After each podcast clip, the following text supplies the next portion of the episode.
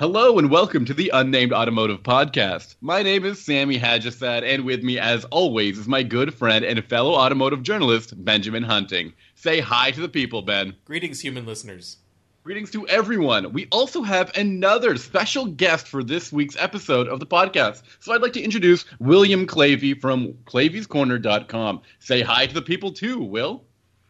Hello, everyone. Hello, Will. You know what? I've seen your work all over the place. I'm so happy to have you on the podcast, and we've also interacted a couple of times on all of these press programs that we do. So I'm really happy because you've got some great opinions to share on all the cars that we're talking about this week. Before we get into that, I was hoping that you could plug a couple of publications that you write for. How about that, Will? Sure. Sure, I'll do that, Sammy. Uh, and by the way, thanks for having me on the show. Really looking forward to it. Um, you can find my work on uh, in a couple of places on the Drive, Jalopnik. I also write uh, for some media outlets in Quebec in French, and uh, I have my own website, claveyscorner.com. Wonderful. And Ben, before we get started, why don't you plug a couple of the publications that you write for as well? Sure, you can find my work at Automobile Magazine, Motor Trend, Driving Line, and uh, Hagerty Classic Car. And I just wanted to let everyone know the Kickstarter campaign for my first graphic novel, Code 45, has gone super well. We uh, we've met our funding goals almost immediately, and we're kind of pushing forward to see how far we can take it and see if we can't get a few more cool uh, rewards into the hands of people who've backed us. And I know a lot of people listening to the podcast. They reached out to me. They told me that they were going to get involved, and they did. And I can't thank you enough. That is fantastic. Thank you, everybody who contributed to the Code 45 Kickstarter. That's wicked. Um, this week we've got some pretty cool cars, pretty cool cars to talk about. I'm going to start it off this week because I drove um, for the first time ever a Ferrari, and not just any Ferrari, a very special one. It's called the F8 Tributo, which is a mid-engined Ferrari. It kind of it pretty much replaces actually the 488 GTB. Any questions about this thing, guys? Uh, my first question is why didn't they name it the La Ferrari Ferrari Ferrari Ferrari? Because that would have seemed to be the logical progression based on the last couple years of their branding. That is very true. The naming actually of the car is in reference to it being uh, sort of an anniversary for Ferrari to commemorate the last 20 years of the um, the the V8 engine that they had. This started with the 360 Modena, and then went into the uh, F430, and then the 458, and then the 488, which became turbocharged, and then this model as well, which is turbocharged as So- well. So this is supposed to be this kind of 20 year commemoration for them. For for you mean for like a mid-engine V8, right? Yes, a mid-engine V8. Okay. And yeah, I, mean, I have a question, Had some, Sammy. yeah, sure. Go ahead. Did you drive one that was not red? I did. I drove. I drove a blue one and a black one and a yellow one. And I've got to Oh. tell you, this thing is pretty attractive. I'm really impressed with the um, design of the Ferrari. I think that's pretty standard fare when it comes to looking at any Ferrari. They're usually. Oh, I don't know. pretty cars. There's some weird looking Ferraris out there. Yeah, no, I agree.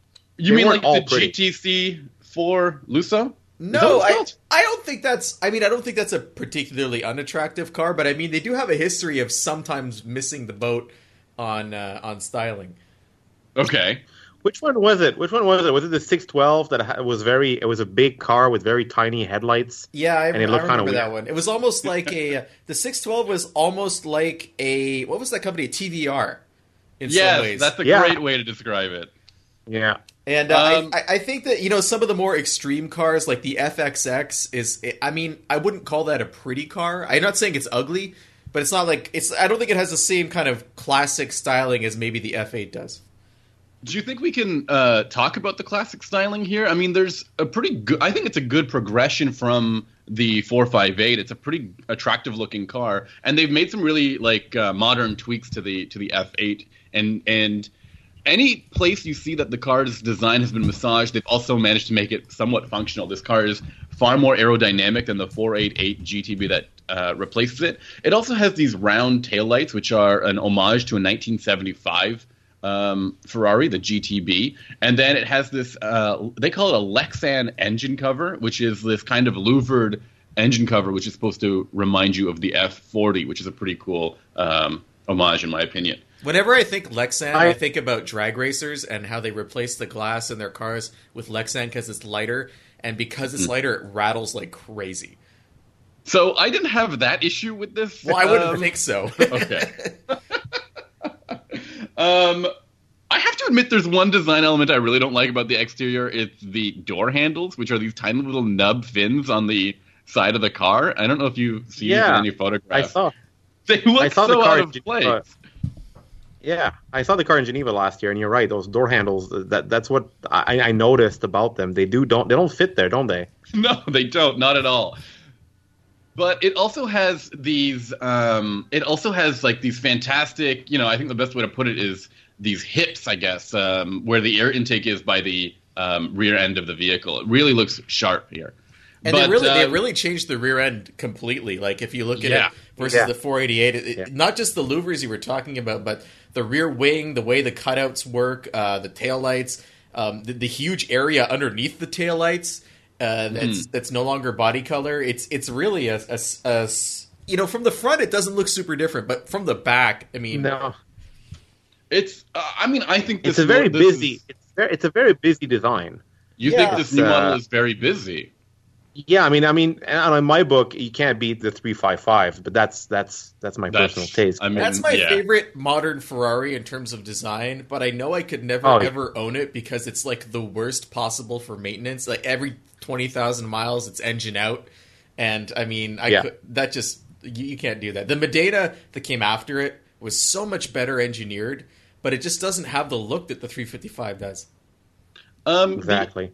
The issue with the uh, 355 that I have is that it just reminds me of Outrun all the time. What's wrong with Um, I think that's awesome. Actually, what- that's all. wrong I, that? that's That all doesn't I seem like see a with just downside. the- I just see it in pixel art. That's what I. That's my problem with the Wow. uh, 355. You should get that looked at. Wasn't it in a in a movie with uh in a movie with Adam Sandler and Damon Wayans? What? Um, what? What movie is that? like back in the nineties, that that car was in a movie with Adam Sandler, at three five five. What was the name of that movie again? I don't know. Anyway, they're like. Anyway, I, I got to look it up, but yeah, that movie, that movie kind of that's what I, I, I think about when I think about the three five five. The Um, movie was what- called Bulletproof, Oh, Yes, there you go. and they steal it. go. They steal the, the car. They steal it in the beginning. I remember that Damon Wayans is wearing absolutely ridiculous headgear in most of the movie. like stuff like there's no reason for him to be wearing it. I think it was like an early 80s ver- I think like he, at one point he takes like a flashlight and he stuffed it up under a leather beanie he was wearing so that he didn't have to use his hands to use it and it's it's just not a good look. I gotta watch that movie again just for the three five five scene. there you go. Um, let's talk about this car a little bit more. The engine that you find mid mid midship, I guess, is a 3.9 liter turbocharged twin turbocharged uh, V8. It's pretty much the same engine that you would find in the highest performance version of the 488 GTB, which is known as the the the Pista, I believe. Um, this thing makes 710 horsepower, and it is fast as hell, guys. This thing does zero to 60 in 2.9 seconds. Um, it takes seven. Uh, it takes 7.8 seconds to hit um, 124 miles per hour, which is ex- extremely fast. I mean, it's it's disturbingly fast. Sammy, how quickly does it take the, the how how long does it take the Corvette C8 to reach 0 to 60? You know what? I don't Oh. have that. I don't have that number with me. Do you remember at all? Like I might point have nine that. or something. I think it might Point eight or two point nine. yeah, exactly the same as the Ferrari. That's true. Um, there's a way that it feels though that the Corvette did not, and I mean, me and you both went on this program with with the Corvette, um, and, and there was the launch of the Corvette just never felt, I think, dramatic enough. While this turbocharged Ferrari, it just launches you, man. It is so impressive that, and, and you know what? It's I like- took it to a very uh, big track. This is Road Atlanta, which is a pretty big, intimidating track with a straight that's almost a mile long. And when you put your foot down during that whole straight, it's like being in a, in a sci-fi movie and hitting hyperspace. Just everything Yeah. I, I get, I get what you mean, Sammy. Because if you compare the launch control in, like, for example, a Nissan GTR versus a Lamborghini Huracan, um, eh, the Lamborghini is a lot more dramatic. Uh, it feels, Mm-hmm. it feels a lot faster, even though it's not. Um, uh, the Italian Italian car makers are good at making the car feel a lot faster than it is. I also It has, think you know, the engine has. sorry, go on. No, go go go go ahead. I ahead. was just going to say like also the the Huracan is lighter than the GTR and I think that helps a lot too. oh yeah. Right. Just in Yeah. terms of how like how immediate the sensation is. It's yeah. also but they also have this urgency. You know, the way the engine, you know, the way it sounds, the way it, it revs, the way it it, mm-hmm. it, it, it obviously lightweight helps. Um, but it's kind of it's it's like it's similar to like the old Hondas. You know, back the old Honda VTEC days, they weren't quick, but they felt quick. Um, so you know, I think the Italians are really good at making those engines really sound very urgent, and you just have this great sensation behind the wheel. Anyway, it's my two cents. That's actually really important that you bring that up because a lot of people were worried when Ferrari went turbocharged, especially with this V8, which always sounded really good in the uh, 458. Uh, when they went turbocharged in the 488, people were worried that it wouldn't sound very um, attractive. And I think the outcome wasn't very impressive. But with the F8, they've really tuned it. Um, it has an 8,000 RPM redline, and the car oh, sounds wow. pretty impressive. Uh, it doesn't really have that uh, that that blah turbo noise that you you kind of expect through some turbocharged uh, V8. This really does sound. Um, it sounds like a Ferrari, which is great. Um, right another thing that you mentioned was lightweight. Now, this thing is um, much lighter than the uh, 488, about 40 kilograms lighter altogether, and 18 of those kilograms were saved in the engine, which uh, is a pretty impressive feat. They've switched to a lot of titanium in the engine, um, and they've um, also adjusted the exhaust components, which is a, a reason why it sounds so so impressive. But one of the areas they didn't actually change the hardware was the suspension. And that's kind of impressive when you're talking about a whole new generation of, of supercar. That's kind of something that you would expect um, someone like Ferrari to adjust. One of the things that they did was they retuned the um, that they have like those Magna. How do you pronounce this? I have to make sure I say it right because it's a mouthful. Uh, Magna Hered. Oh no, Guys, just say just say mag, just say mag, just say MagneRide because it's a General Motors technology that Ferrari has licensed. Yeah. Magnetorheological suspension. That's yeah. right. It is MagneRide. It's the it's same. Magnet. It's it's not essentially. It's exactly the same. It's the same thing you'd find. It is. It's in uh, a different name. Listen to this. Yeah, that's that's the technical name for it. But it's the same thing you'll find in a Yukon Denali or a Corvette. It's there's no difference. And don't tell that to a Ferrari owner though. yeah, it's true.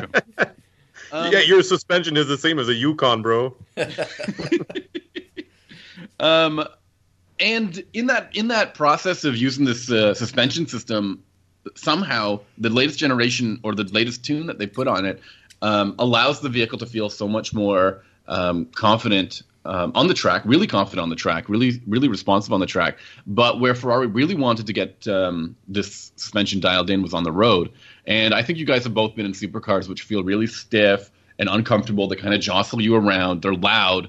Um, and the F8, I, I, mean, I guess it wouldn't be so much of a surprise to tell you that this thing is extremely docile on the on the pavement, which is really impressive. But is that something you want in a supercar? Like, you know, Will was talking earlier about drama, and I think drama is important when you're driving a vehicle like this. And I don't know if I want that drama to only be available in certain situations. I kind of like the idea of a supercar feeling like an event every time I drive it.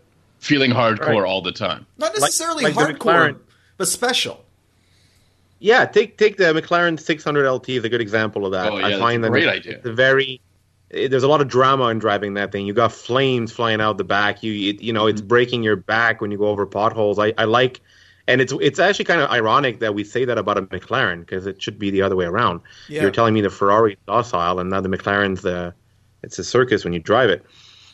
That's a great point. I mean, truly, the, the 600 LT is insane on the road, and I don't oh, think I'd ever want to spend a whole day with it. But this Ferrari uh, driving not on the track uh, felt very good, but then it also straddles that line of being absolutely nuts on the track. Um, ben, I mentioned that I was on Road Atlanta, and this is a very intimidating track. There's a lot of elevation change. There's a couple of blind corners. Um, it's a very fast track. Um, very much in the in the old school kind of track territory where there's not a lot of runoff. There's no there's not a lot of space for uh, there's no margin of error essentially. And this is a track that I haven't spent a lot of time on ever before. So getting into a car with 710 horsepower um, and with a price tag like this Ferrari, uh, you have to. I'll admit that I was very intimidated, but just after two laps, this thing started feeling really uh, impressive, and I felt like I could take the whole thing on um, without as much fear as I did when I first started, which I think is a pretty good progression. Very few supercars, I think, operate at your level. They always want you to go at the maximum attack as much as possible. And if you're not doing that, it feels like a waste. And I didn't feel like that with the Ferrari. It felt like it can match you no matter what. And I thought that's a great um, a great feature, something that uh, that the buyers will definitely enjoy. And what you said The- price? the- what what price is it? So I have the price at around two hundred and uh, forty thousand dollars US, um, or two hundred fifty thousand dollars US. I'll double check that price. Uh, is this one of those uh, of those Ferraris where Ferrari chooses you to buy it, or you can can you buy the F8 and tomorrow I win the lottery, can I go in a Ferrari dealer and buy one, or does That's a good Ferrari decide if I can buy? it? I believe that they're letting anybody buy this thing. Uh, I, d- I don't think it says limited as the other, um, the like the LaFerrari that uh, that you're mentioning. I think that's the only one that really came with that kind of um, stipulation. You know, I I, Okay. I I was just thinking too, um, in terms of price.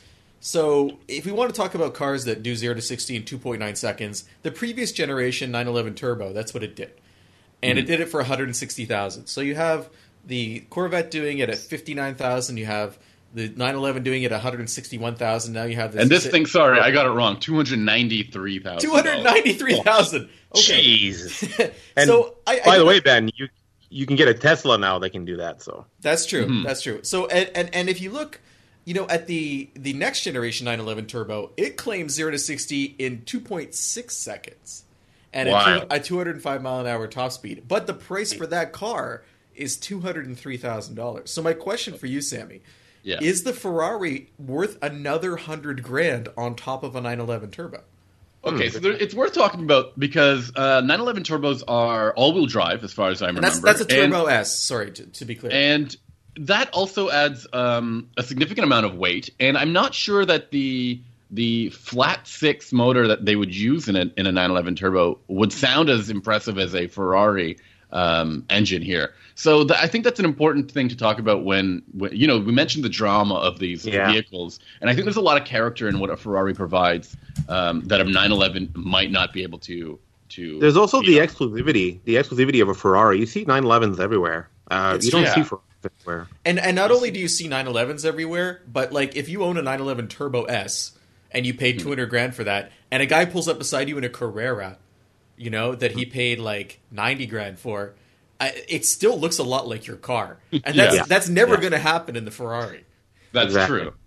So I, I think it's it's all about uh, the customer in this regard, and Ferrari is really trying to impress these people. I will admit, instead of being on a regular uh, program that I was on, I was on a program with I think a bunch of customers, um, which was kind of cool to get in the mindset of somebody who might actually buy one of these cars. Uh, the guys on the program all had uh, a few of them actually had Porsche 911 GT3. Uh, one had a GT3 RS, and one had a GT3 Touring. Um, and their impressions were that the GT3s were actually a little bit too hardcore for the everyday drive, while this uh, Ferrari felt really um, on point. Now that might just be um, they're being you know kind of impressed by Ferrari in general rather than just the car. Um, also, Ferrari seems to be aiming for a an annual mileage on these kinds of cars. Like they they they think that the average owner will spend about five thousand miles on this thing per year, which is a lot for a That Ferrari. seems optimistic. To Yeah, me. that's a lot. Yeah. That's what they think uh, their ca- their car is capable of, which is capable You know, of. sorry, like that's what their, their their buyers will be comfortable with, and I think that's a that's why the car feels so much more um, natural on the road. Well, yeah, and that's why it surprised me when you said like it's easy to drive long distance or comfortable on the road because I don't think anyone's ever going to do that. You know, like I, I, at least in my experience, the Ferrari owners that I know, they don't drive the cars at all. it's, it's No, there's a- exactly. because and and and you know I don't see that it's not it's not necessarily. It's because these cars are so expensive. The more miles you put on them, the harder it is to sell them later. Like the invest, it's it really is an investment for some people, and that money is they don't want to throw it away. You know, if you can sell your F8 for the same price you paid for it five years from now, that's a that's you're doing well. Eh, But if you put ten thousand miles a year on it, you won't be able to do that. However, what what I'll add is that that's the baby Ferrari. Remember, so it's the lineage that you know we talk about the three five five and then the four eight eight. Still, but and it's those still mo- it's still they three hundred never grand. they never though. appreciate. What was that? It's still three hundred grand though. Yeah, but they never they never keep their value that much. Those cars. I mean, they're not they don't have a reputation of of staying of appreciating in value that much, even when they have low mileage. But it's it's not even it's not so much a question of appreciating. It's just a question of maintaining their value so that you can keep. It, it, a lot of ways, uh, I uh, a friend of mine, a Ferrari owning friend of mine, it's it's a way for them to park money.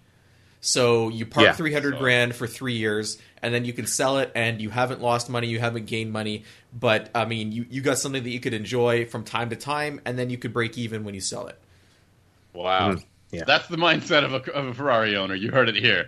Um, anything Well- else you think I should talk about with this car before we move on to the next uh, interesting vehicle here? Well, is it is it the? I mean, if you were to put it in a in a comparison with other cars you really like to drive, other sports cars you really like driving over the last Yeah. two years, where does this fit?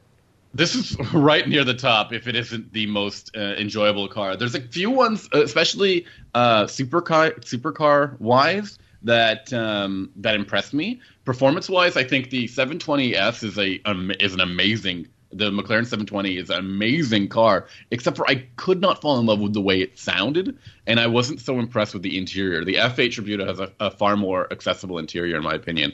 Um, and then, you know, a lot of people talk about uh, the Lamborghini Huracan and the Performante, or even the Aventador, and those cars are very dramatic, but not exactly the most high performance vehicle vehicles. I do really like the Performante, but I I mean, in terms of how it feels in comparison to the F8, as I mentioned, I really like the, the F8's ability to adapt to any sort of um, speed or driving conditions. Okay. My last question, Sammy, is if you were if you were a kid today Yeah. and posters were still a thing, would you have a poster of an F8 Tributo on your bedroom wall?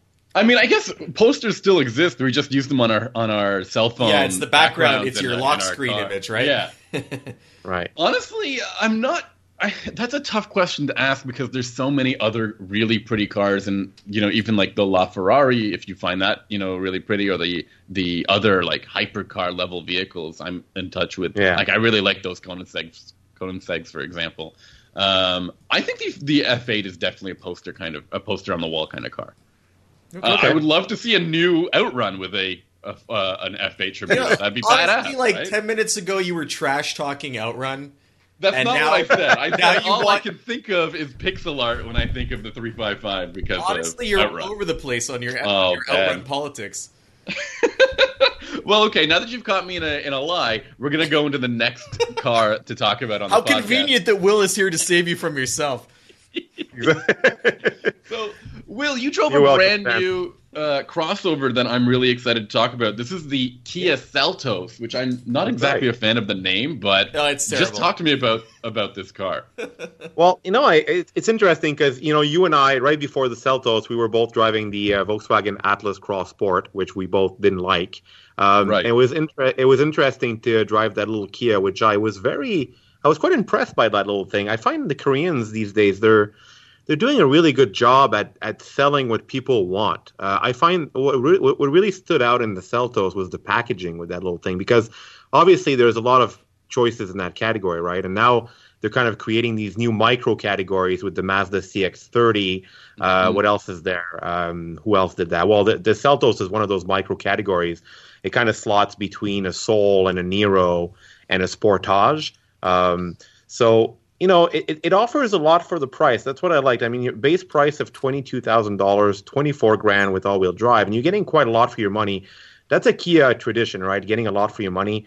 Yeah, Uh, and what I find the Koreans are doing really well is that they're they're doing what GM did back in the 80s and 90s, which is selling the same car under three different brands, but they're doing it a lot better. All, they all feel different. They all look different. For example, that's a Kona, but it doesn't look like a Kona. It has a longer wheelbase. It has more legroom. It has a larger trunk. It has a higher roof line. So it's all it, it's it's a so Kona it's that like is not. It's, yeah, it's like a Kona Plus. Exactly. So, and it, it's funny in the presentation. I mean, the Kia reps. It's funny to see how Kia and Hyundai are fighting each other. Uh, how throughout the entire technical presentation, they were basically like and telling us, "No, don't buy a Kona. It's better." And you know, we're like, "This is the same brand. Like, what the hell's going on?" But um, you know, they're selling so many Konas. I guess they they can afford to do that. Um, so I'll talk about the good and then the bad after. Um, so I'll talk about packaging.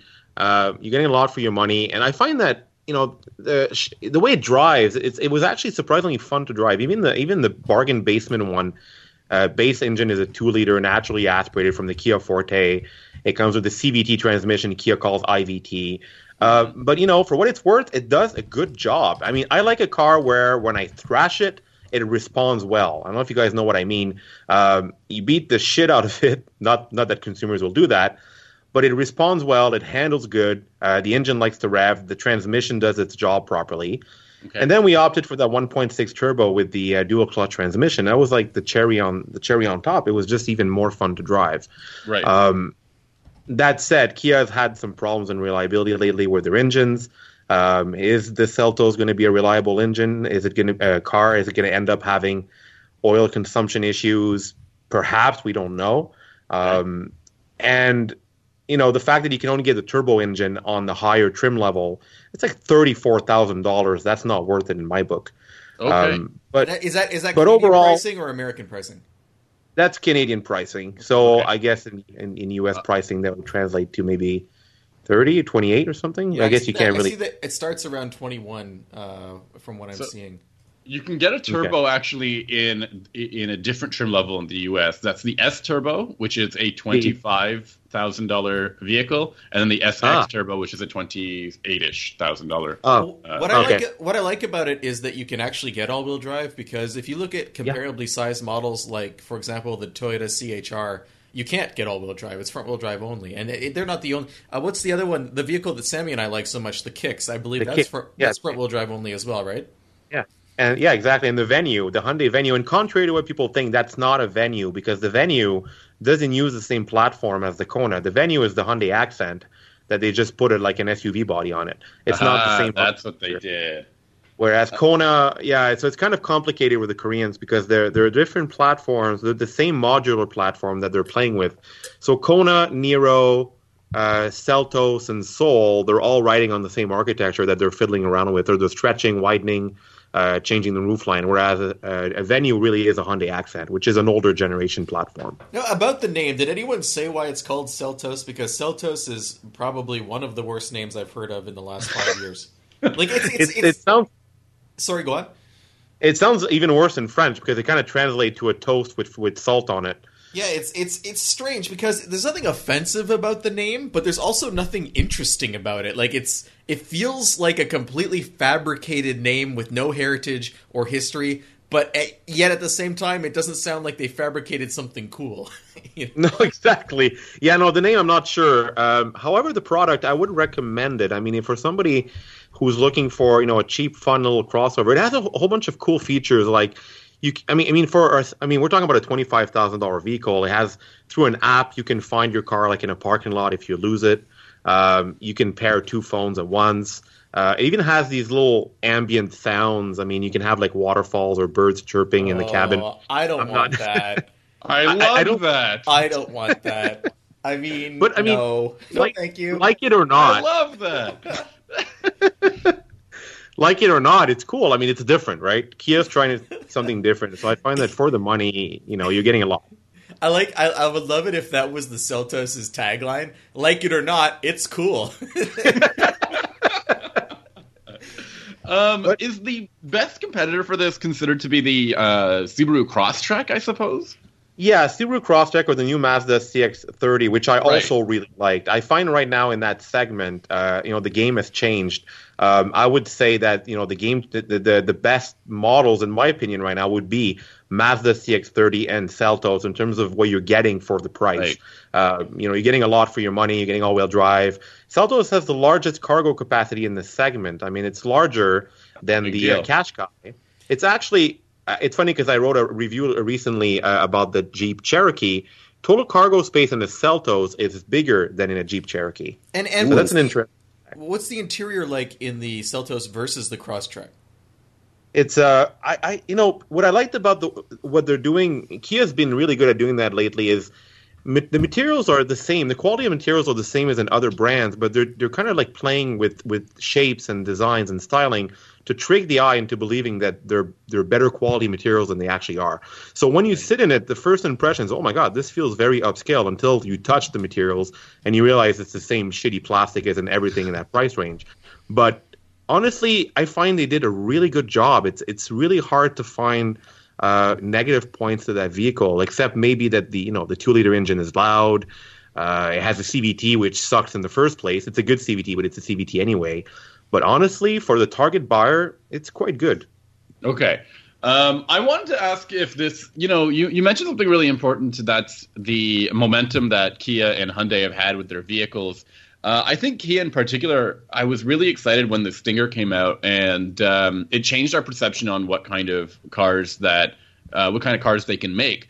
And I think they followed it up really well with the uh, Telluride, which I think is a fantastic SUV. Oh yeah, think, oh yeah do you do you start to see some of that mindset trickling into the into cars like the Seltos, or, or is that kind of uh, that kind of um, feeling of special that kind of feeling of a special vehicle yeah. reserved for the yeah. higher trim level or the higher vehicles? That's a good point, Sammy. And it's it's funny because you know I mentioned the Volkswagen Atlas Cross Sport. Um, yeah. You know, and coming, you know, the Atlas Cross Sport, it, it felt like it felt honestly like I wasn't getting enough for the price that they were asking for it. It felt mm. cheaply built. It felt flimsy. Um, it felt of low quality and you know very underpowered, bad on gas.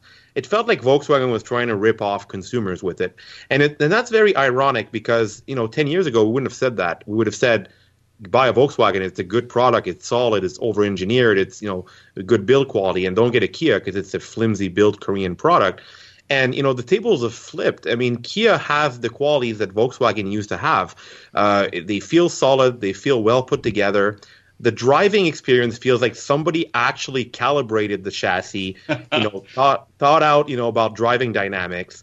Um, so yeah, when I got out of that little car, I felt, wow, this is a refreshing fun and interesting product that I would I would actually be interested in buying myself. And and you know the other important part I think that distinguishes Kia and Hyundai versus Volkswagen is the warranty. I mean, you have a huge warranty with these vehicles, but not only that, you mentioned there are some reliability issues with engines, but overall the build quality versus a Volkswagen is higher at this point, just in terms of uh, I would think long term ownership. Yeah, no, I totally agree. Um, and uh, you know, I've been saying that in my reviews lately. I mean, especially the Volkswagen reviews. I drove the Arteon uh, this this winter, and I'm like, I was thinking, why get this when you can get a Stinger? Um, and you know, the, the, the German brands need to start taking the Koreans seriously because they're going to eat them up. Um, they're doing a solid job right now. They're not, and we have. I think people have to get out of their minds, you know, the the expression, "Ah, oh, it's not bad for a Kia, it's okay for a Hyundai." no, it's it's it's a great product. Period, and it ends there. I think yeah. that's the mindset that we should have now. I think you're right, and I think, but you know, what's fascinating is how long it takes for that change to happen. Because the cars have been great for quite a while, and yet that initial negative brand image still looms over the, seg- the over both companies. That's right. Yeah. Um, there was one more thing I wanted to add. Uh, first of all, this sounds like a, a really solid pick in in that segment of not quite compact and not quite not, not quite subcompact, especially when you're comparing it to the Qashqai and the Crosstrek, which are two uh, very boring vehicles in my opinion. Yeah. Um, and this seems to be far more spacious than a Kona, and that's a pretty big advantage as well.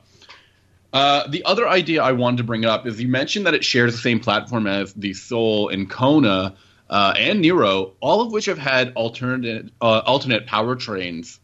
Can you imagine Kia considering something like a hybrid or a battery electric Kia Seltos in the future? So we we asked about that, and uh, the position at Kia is actually pretty. They're pretty direct. Is that no, because they wanted the Seltos to really be targeted to a different kind of uh, demographic. They they see the Seltos as being more as an adventurous kind of you know boxy kind of you know four wheel drive they even had this concept uh, version at the Montreal Auto Show, and got, I don't know right. if you guys saw it. It was lifted with these big, you know, like this overlanding look. Um, so they really want to like pitch the Seltos as this lifestyle, outdoorsy kind of cross track style vehicle. They already have the Niro EV, uh, and the Niro is doing a good job at being kind of like the Prius for Kia. Uh, you get three versions of it. You get a, a hybrid, a plug-in hybrid, a, a full EV, and then there's the Soul. So no, Kia is pretty straightforward. They don't have any plans with the Seltos uh, to, to to make it anything different than what it is. Awesome. Um, and while we're on the subject of alternate powertrains, Ben, I want you to to, to finish off this podcast strong with your uh, impressions of the hybrid electric turbocharged, supercharged vehicle that you drove this past week. What is it again? It's the 2020 Vol- Volvo XC60 T8 Polestar engineered. Sammy, that's the full name. That's the full name. They have that badge on the back somewhere. they got a whole right? bunch of badges all over the place. Yeah. Um, some of them are a little crooked. Some of them are better. oh. I'm not. No, I'm not kidding. The one on the grill uh, is was not was not properly aligned. But um, so this is a very very strange vehicle, and I'm, I'm going to. It's a very good looking one. I'll say. I'll, I'll, I'll say that it looks yeah, great. It, it does look. I, I'll get to enumerate the ways it's strange in a moment. But I want to say the XC60, if you're looking for like a mid-size crossover, it's it, it looks great. It's comfortable. Uh, the drivetrain, the non-plug-in drivetrain, is pretty good. Uh, the plug-in drivetrain is pretty good as well outside of the Polestar engineering universe. So I'm going to talk about what I mean by that in in a moment. But uh, it's That's a solid so choice. That's so ominous the it's, way you describe it. okay. I don't know. It, it's it's a solid choice. If you're looking for a, a luxurious crossover and you don't want to drive, you, you kind of think that the X3 is bland and the the Q the Q5 the interior is not quite up to par anymore. I mean, this is a great alternative.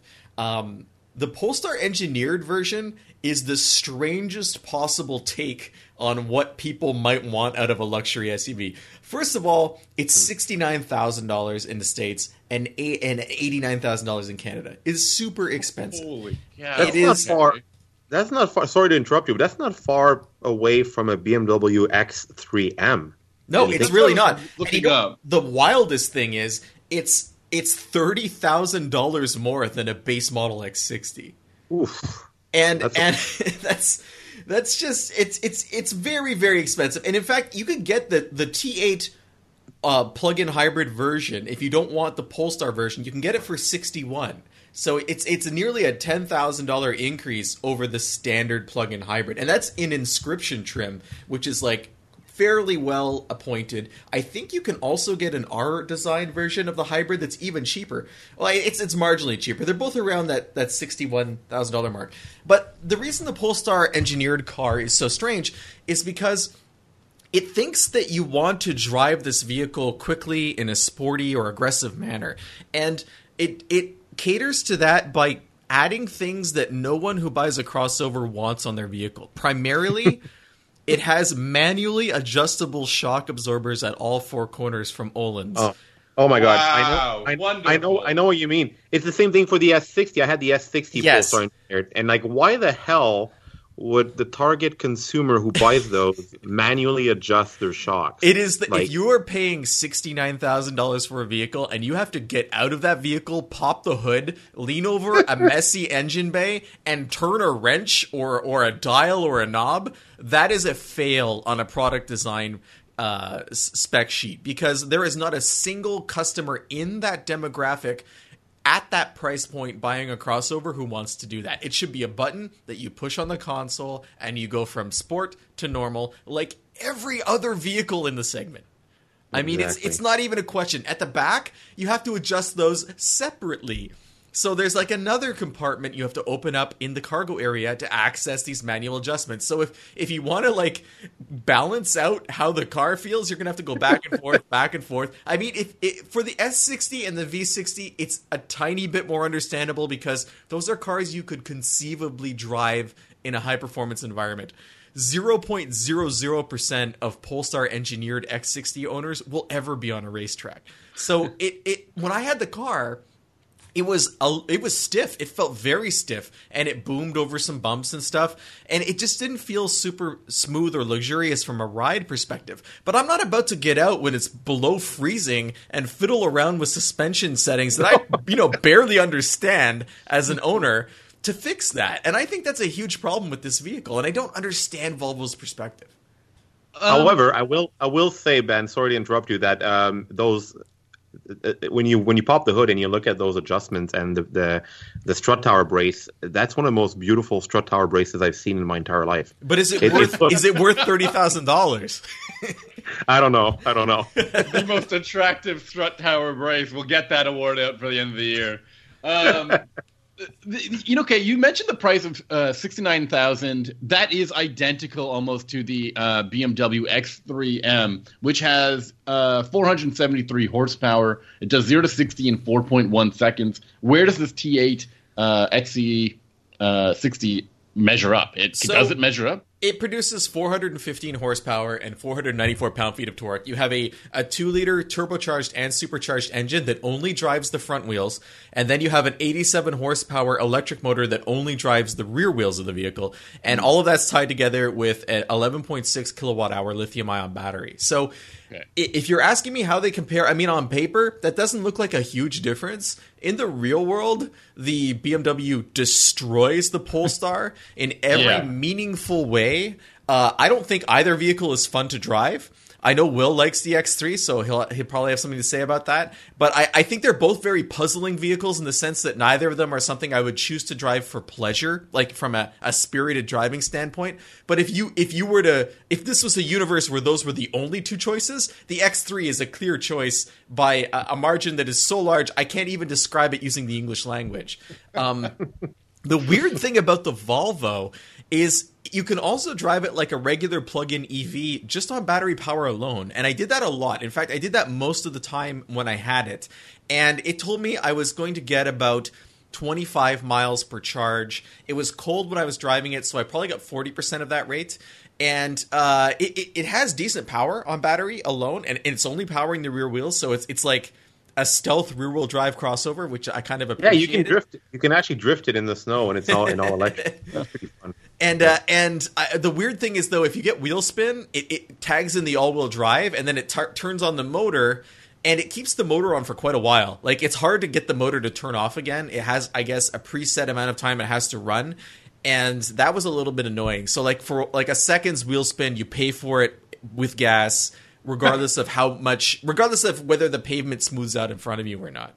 Um, An and amazing green driving coach by punishing you with the with the fuel. Oh, and you can't you can't turn it off either. Like it has a pure mode, and if you if you have the engine on and you switch it to pure mode, which is supposed to be EV only, I mean nothing happens. you get it's on its own time, so you got to wait for it to figure things out. But if you go to the Polestar engineering mode, which is supposed to be where everything is working together to make it as quick as possible, No, stop. You need to stop. The sporty mode of the car is called Polestar Engineering Mode. it's called Polestar engineered.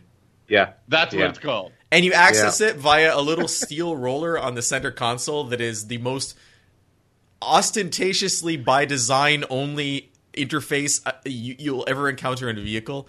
Uh, it's it's more than a little weird. Also, like the fact that to turn it on, you have to twist a dial on the center console to the right, and then to turn it off, you have to twist it to the right again. I mean, that's not that's not the best. Uh, way Oh, to- right. The, you know, the, the ignition nub there. Yeah. You know, Um, You know sorry, when, when I. Yeah. sorry when I just want to say like when it's it's funny because you're talking about all this and I feel I went to the product launch of the uh, it was the S60 Polestar Engineer which is basically the same thing with a different body um, and we had driven both uh, drivetrains the T8 that that whole hybrid you're talking about right now and we drove the T6 which is the standard non-hybrid turbo and supercharged four cylinder. I don't know about you guys, but I feel that they they had a missed opportunity where with, with that whole Polestar engineering stuff. They should have put it. They should have just taken the T6 and made a sports sports SUV or sports sedan out of the T6. I, f- I feel the T6 is a more complete, a more coherent drivetrain. I just find the T8 it just it just feels like they're trying to do everything at once and it fails at it, it doesn't know what it wants to be. No, I, I think you're right because I think uh, for Volvo they don't really want to make an actual performance SUV. They want to make a a um, green washed kind of sh- look at us. This is our cool technology. This is what we can do, and we can charge you a lot of money for it. SUV, and I think Polestar has evolved away from the sportier vehicles that they first offered in North America to what we have now. And the way it drives, I mean, I completely agree with you. It when you're in the Polestar engineered mode and you floor the gas, yeah, it's fast, but it feels super strange. It's it's like a Yep. constant. It's you know people talk about how CVTs feel like a rubber band. This Mm-hmm. feels like a rubber band in the same way that you're constantly being stretched towards the speed you're heading at, and it's hard to tell how you're gathering that speed. It doesn't feel linear in the same way that you would expect from a, a traditional Yeah. got motor. Um, It yeah, feels like I mean, it's nothing about this car. is- Yeah, nothing about this car would be would be linear. Maybe the electric motor, and that's it. But it's also trying to balance an electric motor with a turbocharged and supercharged engine. It's Yeah. it sounds like it's trying to do a lot, and, Yeah. and I don't think even expecting it to be linear would be um, appropriate. But does it deliver all that power, that torque? Does it, it, it feel does special? It, it doesn't feel special. It doesn't feel fun. It just feels quick. And I, you know what? I almost never used the Polestar engineered mode. I just wasn't into it. I That preferred doesn't the. sound exciting. I can't It's not. imagine the mode No. being called Polestar Engineered and me being like, "Oh yeah, baby, time to go into Polestar Engineered." Honestly, I liked it in EV mode. That's that's what I drove it around the most in. And and when the engine comes on, like either because you run out of battery or because there's some wheel spin or whatever, the engine is rough when it first comes Ah. on. It- it- Oh, yeah. it- it's Very it's not it's a it's a weird experience and it's it's too bad because I like every aside from the infotainment screen. We've talked about Volvo in the past. I find it's way too busy, tiny fonts. I'm getting old. I can't see what's happening. yes, Um, you need your bifocal. I need my, my my trifocals, and as, aside from that, I like everything else about this vehicle. And like Will said, it looks great. And. I think that if the smart money is buying the regular T8, where you don't have to worry about all the weird performance stuff, or just buying a T6 and just enjoying the vehicle for what it is. I love the XC40. I like the XC60 a lot. Uh, I think Volvo's doing great things in the crossover world. I, I think that the Polestar Engineered is not one of those things. I think this is. I don't think anyone's going to buy this. This is like the ultimate in niche vehicles. I think you have to be a Volvo super fan or an EV super fan to even consider looking at this at that price point. Yeah. I'm gonna add one thing about reliability too. I mean, poor four cylinder. That thing is being like it's supercharged. It is it is turbocharged. I mean, I, don't- I'm not I'm not sure that that engine's gonna last long. You know, it, it, it's and especially add all that hybrid stuff. I mean, it, it's gonna be a high maintenance vehicle on a long term basis. It could be a Fast and Furious danger to manifold situation. I mean, we just don't know. it's too early to tell, and and, and that's going to scare off uh, buyers as well.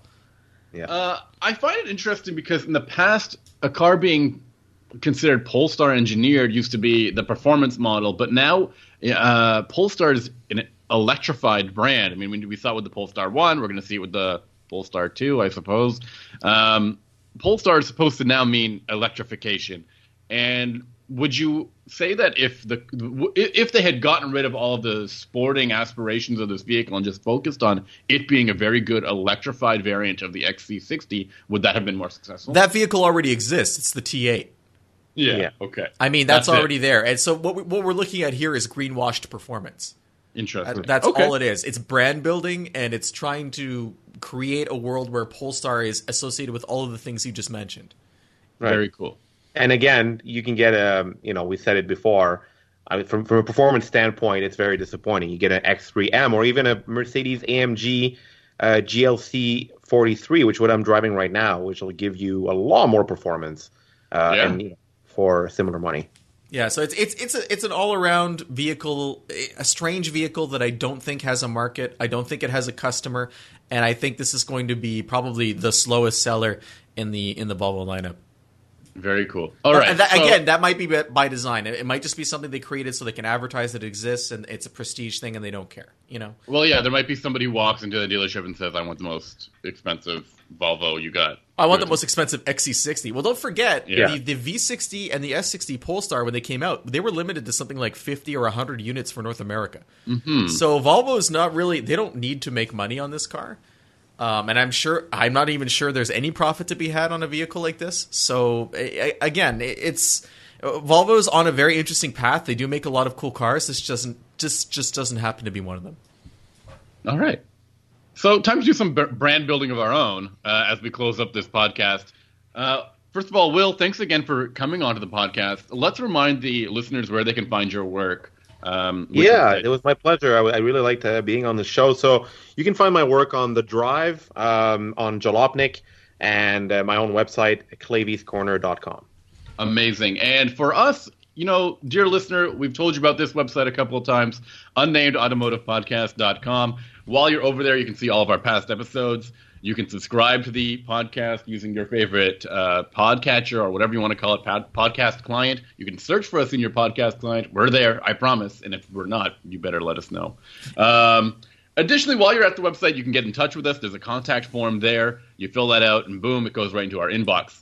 Furthermore, if you want to email us, very easy to do. You go to your email, you go to the to section, you write Benjamin at benjaminhunting.com, and bam, that's one of us. You got it. Uh, and uh, if you if you want to get a hold of us on social media, you can do that uh, in a couple of ways too. There's Sammy on Twitter. If you feel like putting on a uh, flameproof suit, it's at Sammy underscore ha, like you're laughing. And if you want to find me on Instagram, which is a far more friendly and just honestly better overall experience, you can find me at Hunting Benjamin. Uh, I also wanted to say that if you did want to support or check out the Kickstarter for my graphic novel, you can do that at code-45.com. It's really worth it, guys. Uh, I recommend it. So thanks again, Will, and thanks everybody for listening. We'll talk to you next week. Ben, what are you driving next week?